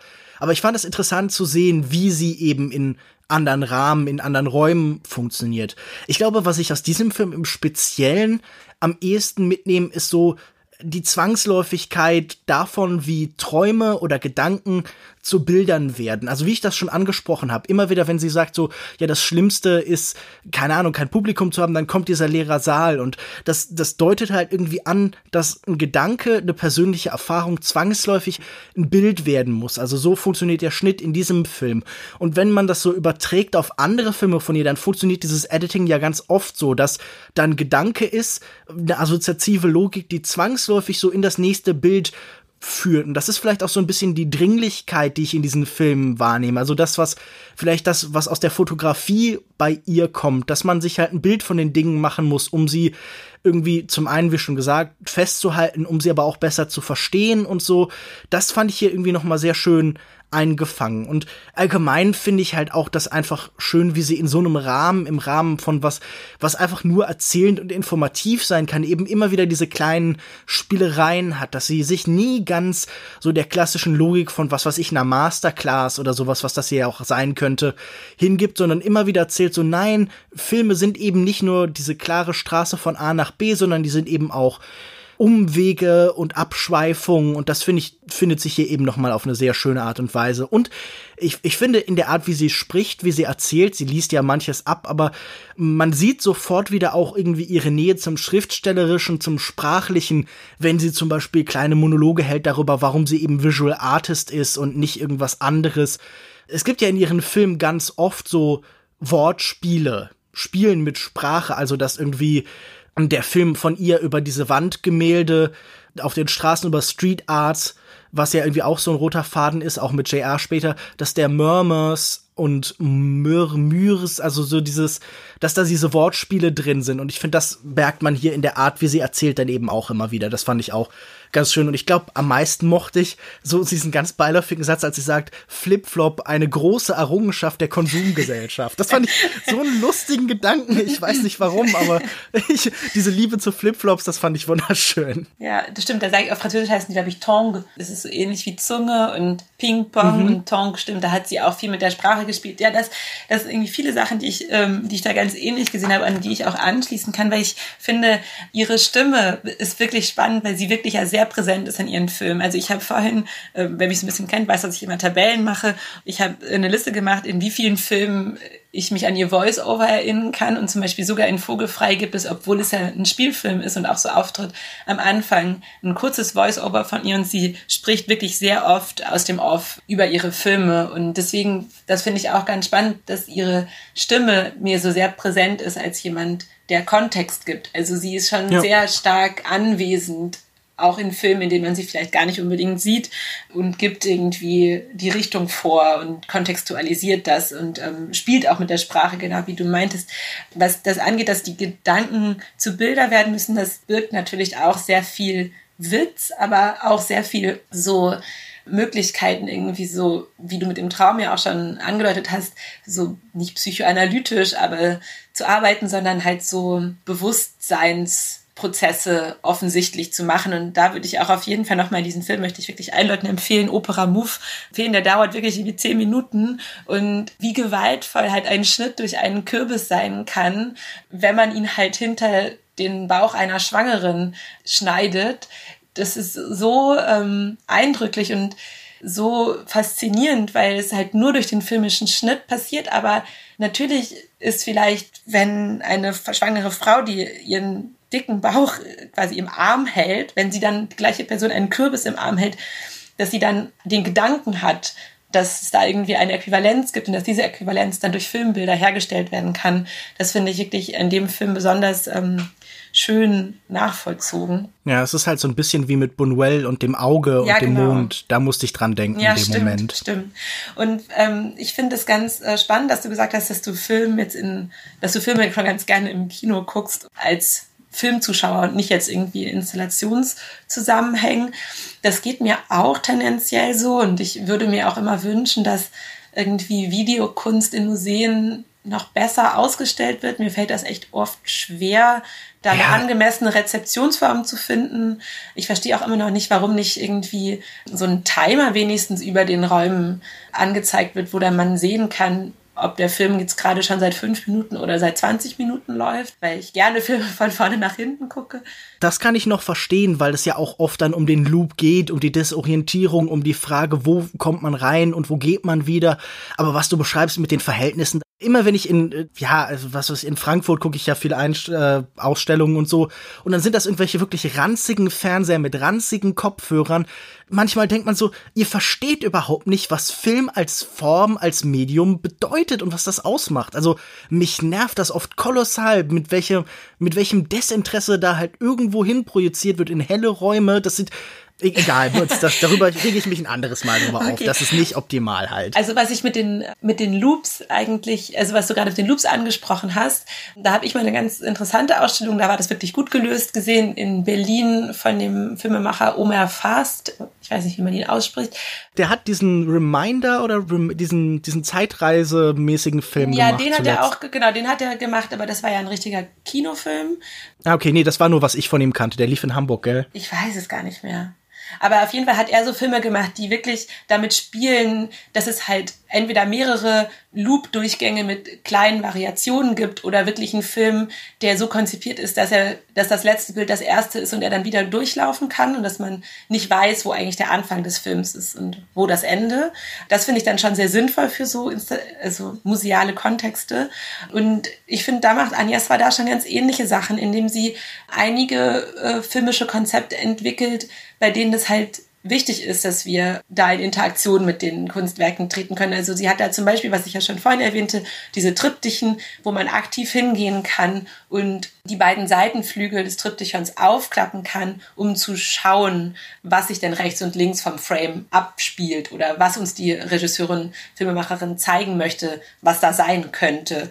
Dann gibt es zum Beispiel diesen, ähm, dieses Werk von ihr über die Witwen der Ile Noire, glaube ich. Mhm. Wo sie selbst eine Weile gelebt hat. Genau, mit, wo äh, sie mit Jacques Demy eine Weile gelebt hat und ähm, wo sie irgendwie neun Witwen interviewt hat, äh, die, die über ihr, ja, über ihr Dasein als Hinterbliebene sprechen und das wird auf neun Bildschirmen gezeigt. Im Publikum oder in, in dem Kontext der Installation ist es dann so, dass neun Leute in dem Raum sitzen können, oder es vielleicht sind sogar noch mehr, ähm, und alle ihren eigenen Kopfhörer aufhaben und deswegen dann zu der einen Person, deren Video sie gucken, eine, Beziehung aufbauen, aber irgendwie ja auch zu den anderen Personen, die da gerade sitzen, die aber was ganz anderes wahrnehmen. Und dass so eine Exklusivität in einer gemeinsamen Rezeptionssituation äh, schafft. Und das finde ich irgendwie spannend, weil sie da schon sehr genau sich anguckt, wie kann Film wahrgenommen werden, was gibt es mir für Möglichkeiten, wie ist es unterschiedlich, ob man Filme alleine guckt oder in Gesellschaft oder auf einem großen Bildschirm oder auf einem kleinen Bildschirm. Und da hat sie ein sehr starkes Bewusstsein für und versucht dann auch für die verschiedenen Situationen irgendwie gute Formen zu finden. Die fand ich auch tatsächlich sehr spannend, weil ich habe mich in letzter Zeit immer wieder gefragt, wie ist das denn, wenn zum Beispiel wir immer stärker so unseren persönlichen Narzissmus in den künstlerischen Raum reintragen. Also alle wollen jetzt die Sachen genau dann, wann es der richtige Zeitpunkt ist, bei sich zu Hause auf Netflix sehen und so ein Konzept wie Virtual Reality vereinzelt uns ja auch. Es gibt uns einen persönlichen Raum. Es gab immer wieder so Ansätze, auch auf der ganzen Welt von Künstlern, aber auch eben von größeren Firmen, so stärker ein Biokino zu machen, das irgendwie sich unmittelbar an persönliche körperliche Reaktionen anpasst. Da werden dann oft Werte genommen und danach schneidet man dann Filme anders.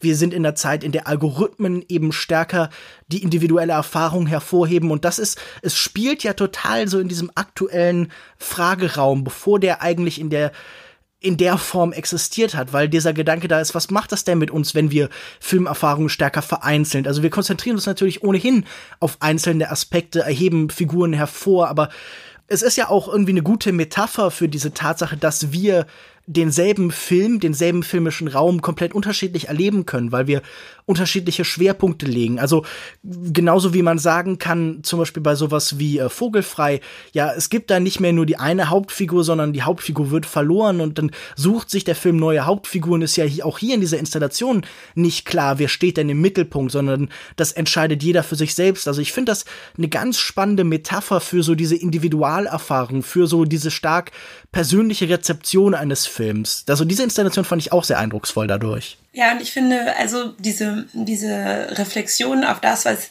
ihr Medium, was ja am Anfang die Fotografie war und dann später der Film ist, was das Medium kann, war ihr einfach sehr interessant. Das ist natürlich auch, wenn man jetzt von so einem medienwissenschaftlichen Standpunkt kommt, wie ich das so ein bisschen tue, ist das natürlich ein sehr dankbares Thema. Aber das, was sie halt zum Beispiel in Jacques de Nantes erfindet ja der kleine äh, Jacques Demy den Stop-Motion-Film für sich und macht immer, erfindet quasi wie man aus Fotos einen Film macht und bewegt dann immer die Figuren ein weiter und macht so ganz, ganz kurze Filmchen. Und später, wie sie zum Beispiel auch Gemälde oder so Fotografien mit sich bewegenden Bildern auch wieder in Triptychen kombiniert. Da spielt sie ja ganz viel mit Stillstand und Bewegung, mit Fotografie, Malerei und Film. Was sie dann, was ich besonders spannend finde, ist eigentlich, wie sie auch die, das hatte ich ja am Anfang auch schon mal gesagt, die gesellschaftlichen, technischen Bedingungen des Filmemachens einbezieht und diese Digitalkameras so hervorhebt. Da habe ich mich gefragt, vielleicht kannst, weißt du da was dazu, inwiefern das vielleicht auch wieder so ein spezifisch weibliches Filmemachen sein könnte, dies mit der Digitalkamera, dass man halt dann keine große Crew hinter sich hat und äh, in einem nahen Austausch mit den, mit den Personen, die man filmt, ohne ihnen Angst zu machen, das ist eher sehr wichtig. Also wenn man mit so einer großen Kamera ankommt, würde man den Leuten tendenziell Angst machen. Wenn man so eine kleine Digitalkamera hat, dann merken die das schon seit nach fünf Minuten gar nicht mehr, dass man überhaupt filmt. Und ähm, ich habe mich da erinnert an äh, einen Berlinale-Film, den ich gesehen habe, über Carol Roussopoulos, die so ähm, mit Delphine Serik zusammen auch so Videoaktivismus gemacht hat in den 70er, 80er Jahren, glaube ich, wo ähm, halt sie auch gesagt hat explizit, dass die Videokassette oder der Film, der auf Video gedreht wird, dass das eine emanzipatorische Kunstform ist, weil sie noch nicht von den Männern besetzt ist und die Frauen sie nehmen können. Und es ist einfach, man kann es einfach machen. Und das fand ich ganz spannend, weil es mich total, also Anjas war das, Ansatz sehr daran erinnert hat, was sie gesagt hat und ich die beiden aber überhaupt nicht in einem Kontext gesehen habe bisher oder auch gar keine Verweise auf sie weder in die eine noch in die andere Richtung gesehen hatte. Naja, ich meine, es wurde ja viel diskutiert, glaube ich, über so diesen Demokratisierungsprozess von Digitalkameras, die plötzlich halt nicht mehr diese Bindung an Film oder halt auch die extremen Qualitätseinbuße von Video mit sich brachten, die immer besser werden und die dann halt auch dafür sorgen, okay, es ist leichter für Leute, die sonst halt finanziell da keinen Zugang haben. Ich meine, mittlerweile ist das auch so weit demokratisiert in Anführungszeichen, dass jeder von uns quasi mit seinem Handy eigentlich einen Film drehen kann, nur halt mit dem Problem, dass dann Aufmerksamkeit eben noch weiter fragmentiert ist. Ich finde das ja sowieso interessant, wenn man sich das so überlegt, so diese Selbstbetrachtung, diese Stärke, Präsenz in den Filmen, das könnte man, wenn man das jetzt böse auslegen will, ja auch sagen, okay, das ist so ein bisschen ein Vorläufer so dieser Selfie-Kultur, ein Vorläufer von Instagram, ein Vorläufer von einer Selbstdarstellung im Raum sozialer Medien. Das würde man dann aber natürlich zwangsläufig halt auch anderen Künstlern wie was weiß ich, Jonas Meekes oder auch irgendwie diesen Avantgardisten, so jemandem wie Stan Brackage, der sich ja auch viel selbst gefilmt hat, vorwerfen. Also ich meine, dass diese ganzen äh, New Yorker Avantgarde-Künstler zum Beispiel so aus den 60ern, 70ern, die haben sich ja unheimlich viel selbst gefilmt, unheimlich viel Reisevideos und persönliche Tagebuchfilme gemacht und so. Und da würde ich halt Agnes Wade auch tatsächlich irgendwie mit in eine Reihe stellen. Und ich finde das immer super schwer zu beurteilen, ob das jetzt ein spezifisch weiblicher Blick ist, der hier ist. Also ich meine, gerade als, als, als Mann fällt mir das natürlich dann auch noch mal schwer, das irgendwie herauszuschreiben. Ich habe immer das Gefühl, dass das halt irgendwie sehr deutlich herausstellt, hier ist eine Person, die präsent sein muss, damit halt irgendwie dieser Zugang zu anderen Menschen ist. Eine Empathie, die aus der klaren Herausstellung von, ja, wieder auch einem Kern, wie ich ihn vorhin eben beschrieben habe, ausgeht. Also sie hat immer wieder diese Kernpunkte, sich selbst, das Haus, in dem sie eben mit Jacques Demy zusammen gewohnt hat. Das sind immer wieder diese Ausgangsorte, von denen man dann eben zum anderen äh, findet. Ich, es, es, die, die Ausstellung oder diese, diese lange Reihe, die im, im Filmmuseum in Frankfurt über sie war im Jahr 2016, hieß auch äh, Selbstporträt von anderen. Und ich glaube, das ist halt da der Zugang, den man eben sofort finden kann. Aber ich finde, sie hat tatsächlich irgendwie immer einen sehr unmittelbaren Blick auf Technologie und die Art, wie sie eben das Filme machen, verändert. Also ich meine, sie hat ja auch in den 80ern schon einen Videospielfilm gedreht mit äh, Kung Fu Master, was ich auch ganz spannend finde. Dieser Gedanke, dass sie, bevor irgendwie der Super Mario Film oder sowas entsteht oder bevor The Wizard entsteht, der Film über Nintendo-Konsolen und irgendwie diesen diesen Glav, ich, ich weiß nicht, wie dieser komische Steuerhandschuh da, der eh nicht funktioniert hat, aber dass sie schon 87 da einen Film drüber gedreht hat und über die Frage, was machen Videospiele mit uns? Also wie binden die den Einzelnen? Was bieten die irgendwie als eskapistischer Raum? Aber wie funktionieren die eben auch visuell? Ich finde, das zeigt halt, sie war jemand, der immer auf eine gute Art und Weise wahnsinnig nah am Zeitgeist war. Sie war ja auch immer an der richtigen Stelle. So, also sie war in Frankreich, als da die Nouvelle Vague entstand. Sie war bei der Kunst Avantgarde und bei Andy Warhol in New York, als man da sein sollte. Sie war in Kuba, sie war in China.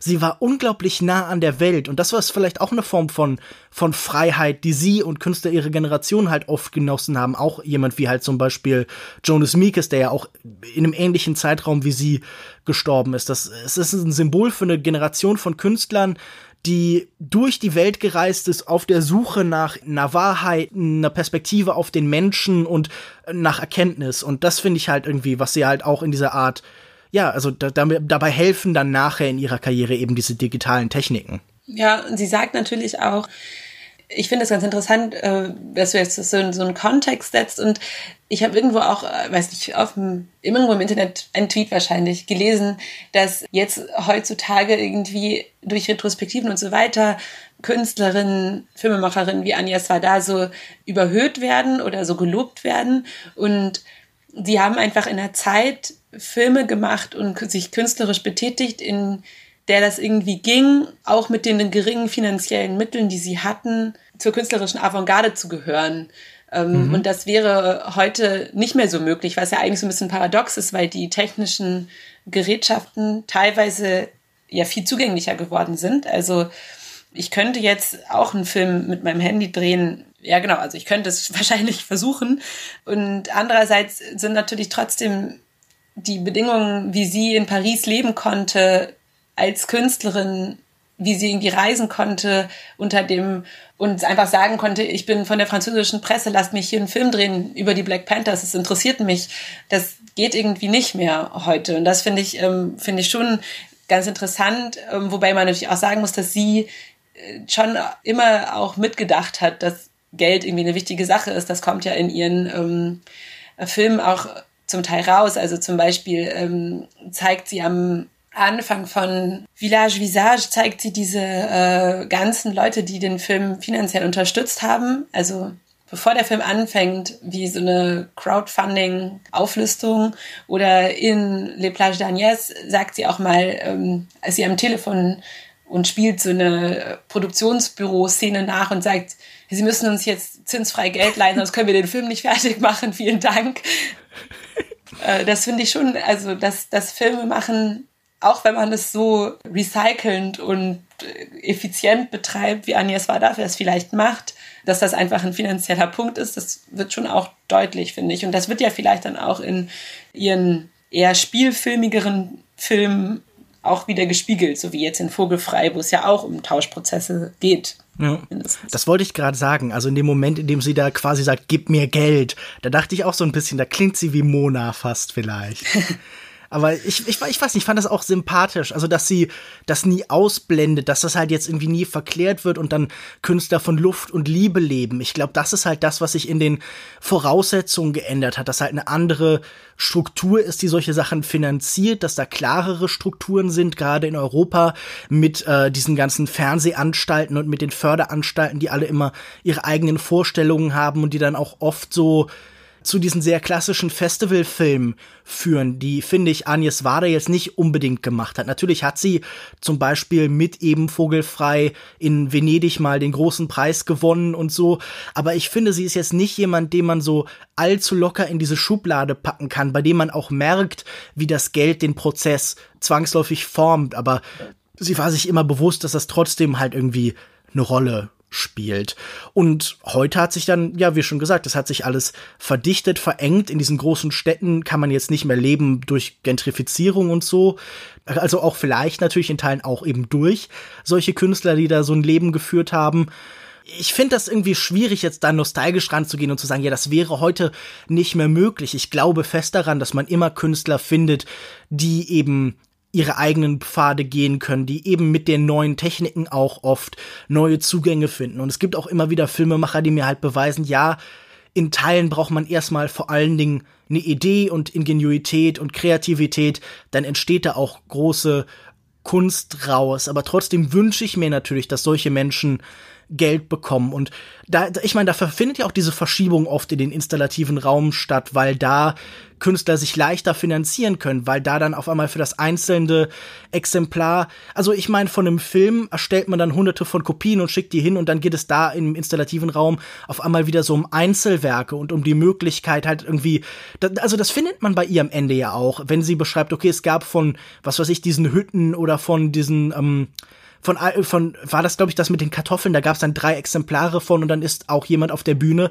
der halt eins davon gekauft hat. Also ich finde, da spiegelt sich ja auch so ein bisschen dieser Prozess drin statt, dass bestimmte Formen von Avantgarde-Filmemachern, die früher im Kino gelaufen sind, dass die jetzt eben in den Museen laufen unter den Zuständen, die ich gerade noch irgendwie so ein bisschen, über die ich gejammert habe. Ja, das stimmt. Vielleicht findet da schon auch einfach eine Verschiebung statt. Also ähm, auf jeden Fall, was diese, was diese avancierteren oder avantgardistischeren Filmemacherinnen betrifft. Ja, ich finde, so ein gutes Beispiel ist halt jemand so wie zum Beispiel Wang Bing oder so, der würde halt nicht funktionieren finanziell, glaube ich, wenn der nur im Kino laufen würde, sondern wenn der eben halt nicht auch groß ausgestellt wird dann auf irgendwie der Dokumenta oder so, weil diese Filme halt auch irgendwie ja so Präsenz und installativen Charakter dann halt stärker bekommen. Also ich, ich finde das ganz spannend, weil man sich ja auch gerade bei diesem Film dann hier fragen könnte, so diese Verschiebung zum Installativen, war das eine Notwendigkeit, war das ein Zwang, musste man das machen, um sich danach noch finanzieren zu können?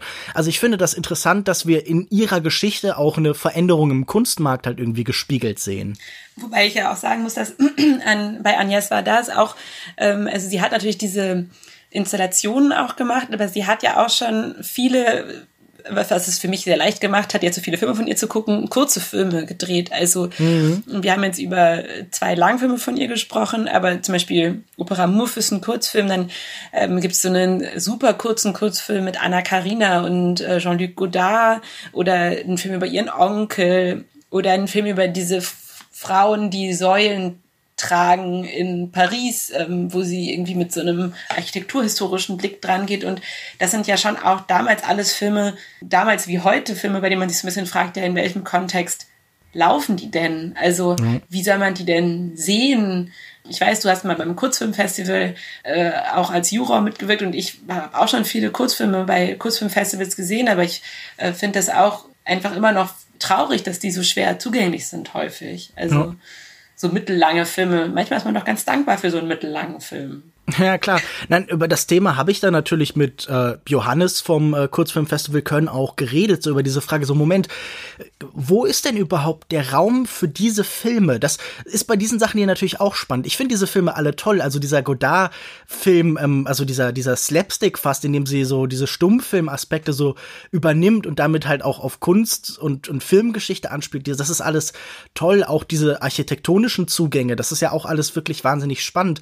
Aber wie du es schon beschreibst, man hat da so heute gerade das Gefühl, ja, der Raum ist eigentlich nur noch im Internet so zwischen tausend anderen, da trifft dann wieder dieses Marcel Reich-Ranitzky-Zitat zu, der irgendwie gesagt hat, ja, ich, ich schaue keine, äh, keine Kurzfilme, dafür habe ich keine Zeit, so diese Idee. Es gibt da so ein riesiges Meer, in das sich dann auch oft Regisseure nicht so richtig reinwagen wollen. Kurzfilme sind dann oft nur noch so eine Visitenkarte, mit der man eben ins Kino reinkommt, so ein erstes Ausstellen der eigenen Fähigkeiten oder halt irgendwie sowas, das so fast so als Wegwerfprodukt verstanden wird.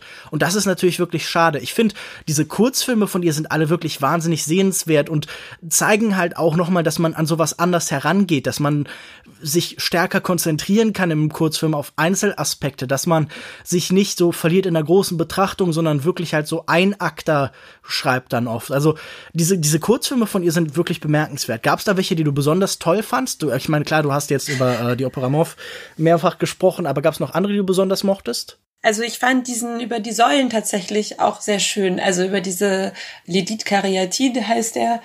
Ja, weil ich dann immer merke, Mann, das ist ein Blick auf die Welt, von dem ich mir gerne was abschauen möchte. Also so durch die, durch die, durch meine eigene Stadt zu gehen und auf diese Details zu achten und das dann so ein bisschen zu erforschen visuell, ähm, finde ich einfach einen total spannenden Ansatz. Also, weil man da merkt, dass sie einfach weil sie so neugierig ist, sich das dann halt einfach anguckt und mit ihrer Kamera durch Paris läuft und das filmt.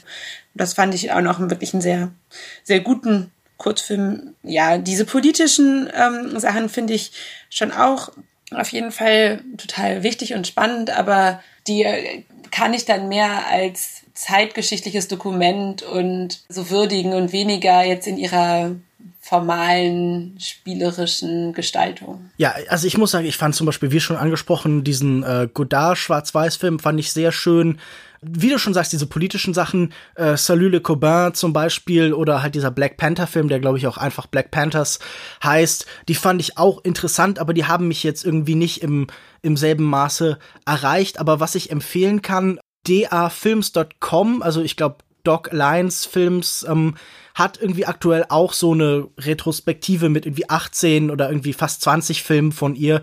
Da kann man auch mal äh, schauen. Das ist definitiv auch ein Blick wert. Ich weiß nicht, ob man die sonst so besonders gut findet. Aber ich würde auch sagen, wir können mal langsam zu einem Ende kommen. Und ich habe mir gedacht, vielleicht empfehlen wir tatsächlich am Ende allgemein noch mal Filme von Agnes Wader, die wir gesehen haben, die wir besonders mochten vielleicht so zwei oder drei Stück, einfach um Leuten noch mal an die Hand zu geben, hey, es gibt bestimmt ein paar Sachen, die habt ihr schon gesehen, vielleicht Cleo oder so, aber ich glaube, auch unsere Hörer werden hier noch nicht alles gesehen haben. Was würdest du denn noch so empfehlen, was man halt auf jeden Fall, was noch ein Blick wert ist? Also ich würde so als Einstieg und weil er vielleicht jetzt auch immer noch verfügbar ist online, wirklich diesen Vada Paragnes empfehlen. Ich finde ihn, glaube ich, auch noch besser als Les Plages d'Agnès, ähm, weil mhm. er noch ein bisschen mehr so Background-Informationen auch über formale Aspekte ihrer Filme liefert. Ich finde Vogelfrei, da haben wir jetzt natürlich viel drüber gesprochen, aber wirklich auch einen sehr, sehr empfehlenswerten Toller Film. Toller Film, ja. Und ähm, Opera Move habe ich jetzt schon so oft gesagt, deswegen sage ich jetzt noch ähm, einmal ihren allerersten, ist natürlich auch so ein bisschen evident, einfach den ersten und den letzten zu nennen, das umfasst dann das ganze Werk, aber ähm, La Pointe Courte, das hast du am Anfang einmal ganz kurz ähm, gesagt, fand ich auch wirklich total faszinierend. Das hat auch wieder so ein paar formale Entscheidungen, die dem Ganzen wie so ein Skelett zugrunde legen, aber hat gleichzeitig auch viele so Detailentscheidungen, wie zum Beispiel Dialoge gefilmt werden, die mich total beeindruckt haben und zeigt auch irgendwie viel zwischen individuellem Paar, Leben und einer Liebesgeschichte und aber auch einem gesellschaftlichen Kontext, ohne das aber alles jetzt so groß zu überfrachten, sondern so ganz ist irgendwie relativ lapidar dabei. Also den würde ich auf jeden Fall auch empfehlen. Ja, also da will ich sofort bei dir. Klar, Vogelfrei ist super, auch die aktuellen Filme. Am zugänglichsten ist wahrscheinlich sowas wie Faces Places, also äh, Visage Village, der jetzt zuletzt erschienen ist, der finde ich auch was sehr Modernes nochmal hat, weil da noch eine weitere Stimme bei ist. Diesen ersten Film fand ich toll, weil er so stark so diesen sozialen Realismus verbindet tatsächlich mit so diesen Ansätzen von dem, was die Nouvelle Vague dann später machen würde. So diese Voice-Over und so erinnern mich total an das, was Godard oder so dann danach machen würde. Und was mich auch in Varda Paragnes am meisten berührt hat und die Filme, die mich auch echt mitgerissen haben, waren alle, die sie dann eben über Demi gemacht hat, also zum Beispiel Jaco äh, Denant, weil man diese Liebe spürt. Weil man spürt, dass da ein Mensch ist, der ihr wirklich was bedeutet hat, an der, der an ihr hing, an dem sie hing. Und sie schafft es, dass man diesen Verlust, diese Trauer in diesem Film mitspürt. Und die haben mich wirklich, ähm, mehr berührt als fast alles andere von ihr. Also auch den Dokumentarfilm, ich glaube, Die Welt von Jacques Demy heißt er auf Deutsch einfach, äh, die sind beide toll und auch die sollte man sich unbedingt ansehen. Okay, die habe ich auch noch nicht gesehen. Also Jacques de Nantes habe ich gesehen, aber Die Welt von Jacques Demy noch nicht. Äh. Ja, die, also die fand ich tatsächlich auch beide schön. Ich fand ja auch diese Passagen über diese Filme in ähm, den Dokumentarfilmen über ihre Karriere halt irgendwie echt toll. Aber ähm, bleibt dann eigentlich auch wirklich festzuhalten, ganz unabhängig davon, was es eben ist. Ähm, Agnes Wada ist eine großartige Regisseurin, man kann sich davon sehr viel ansehen.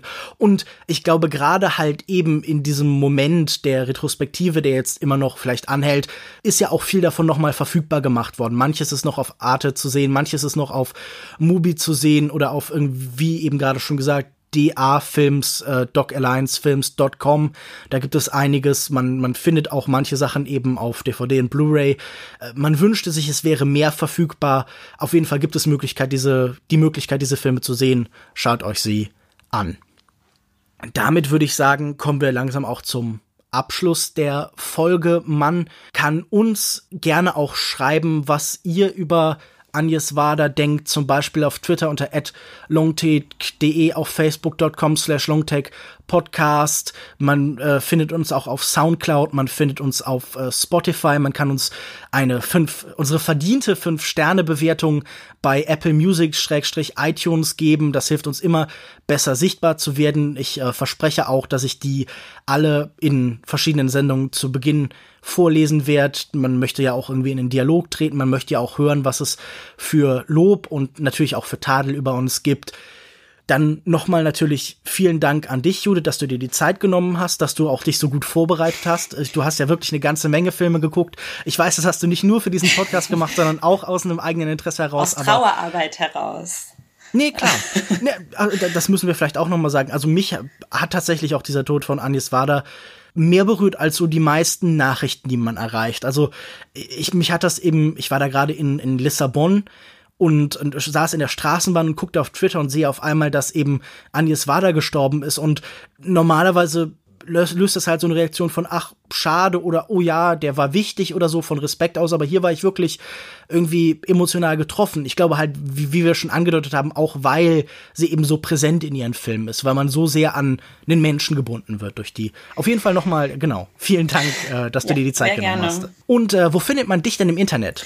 Äh, man findet mich äh, manchmal auf meinem Blog judithanyways.wordpress.com und ähm, häufiger auf Twitter ähm, unter @judithanyways und da schreibe ich ab und an das eine oder andere über Filme meistens, manchmal auch über Bücher. Ich finde das auf jeden Fall immer sehr lesenswert und ich mag vor allen Dingen auch diese äh, so diese Grafiken, die du oft über Filme erstellst, diese Tabellen und so ich finde ja, oft ist das irgendwie schwierig so als Zugang, wenn man das in Grafiken und so verwandelt, aber bei dir, finde ich, ergibt sich das immer so schön aus dem Film heraus irgendwie. Also ich, ich sehe in diesen Dingern sofort, warum du äh, Agnes Wader magst, weil ich, ich weiß nicht, das, könnte, das sieht was wie was aus, was sie auch machen würde vielleicht. vielleicht, ja. Ja, danke. Genau, und äh, mich findet ihr auf Twitter unter @kinomensch. Ihr findet mich regelmäßig zum Beispiel beim Filmdienst, bei Kino-Zeit, bei Filmstarts. Ich bin gelegentlich bei dem Podcast Shots von Detektor FM. Genau. und das war's. Und dann bleibt mir nur noch zu sagen, vielen Dank fürs Zuhören. Tschüss und bis zum nächsten Mal. Tschüss.